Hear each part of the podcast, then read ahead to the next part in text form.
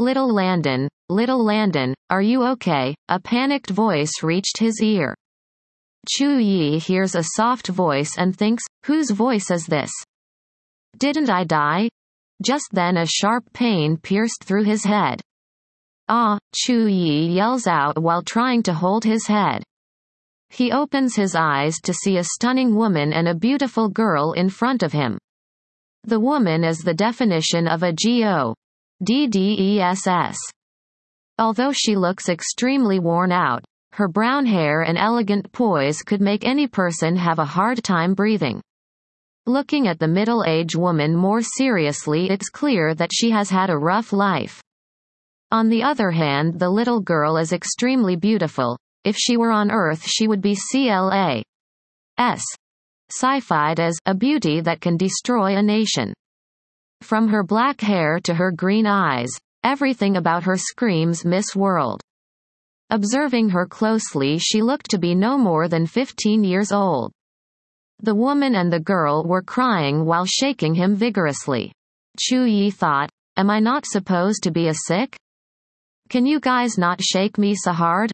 I'm afraid I'll really die from this. Chu Yi wouldn't have minded it any other day, but for now his body felt extremely weak. He couldn't take any more vigorous shakes.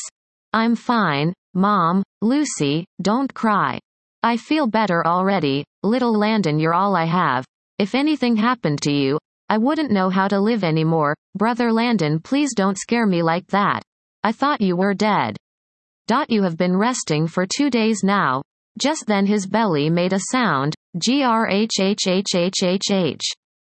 The woman poked her head outside the carriage window and said, Please stop the carriage. Little Landon let me make something for you to eat. Brother Landon I'll help auntie so you can get you food fast.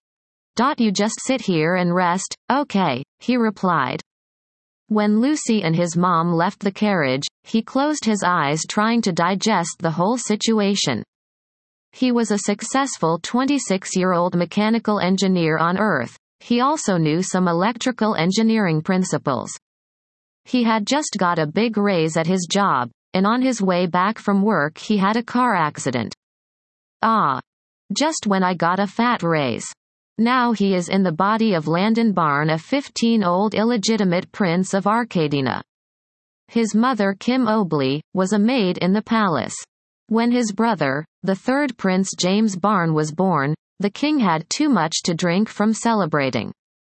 On his way back to his room he spotted his mother Kim and forced himself on her.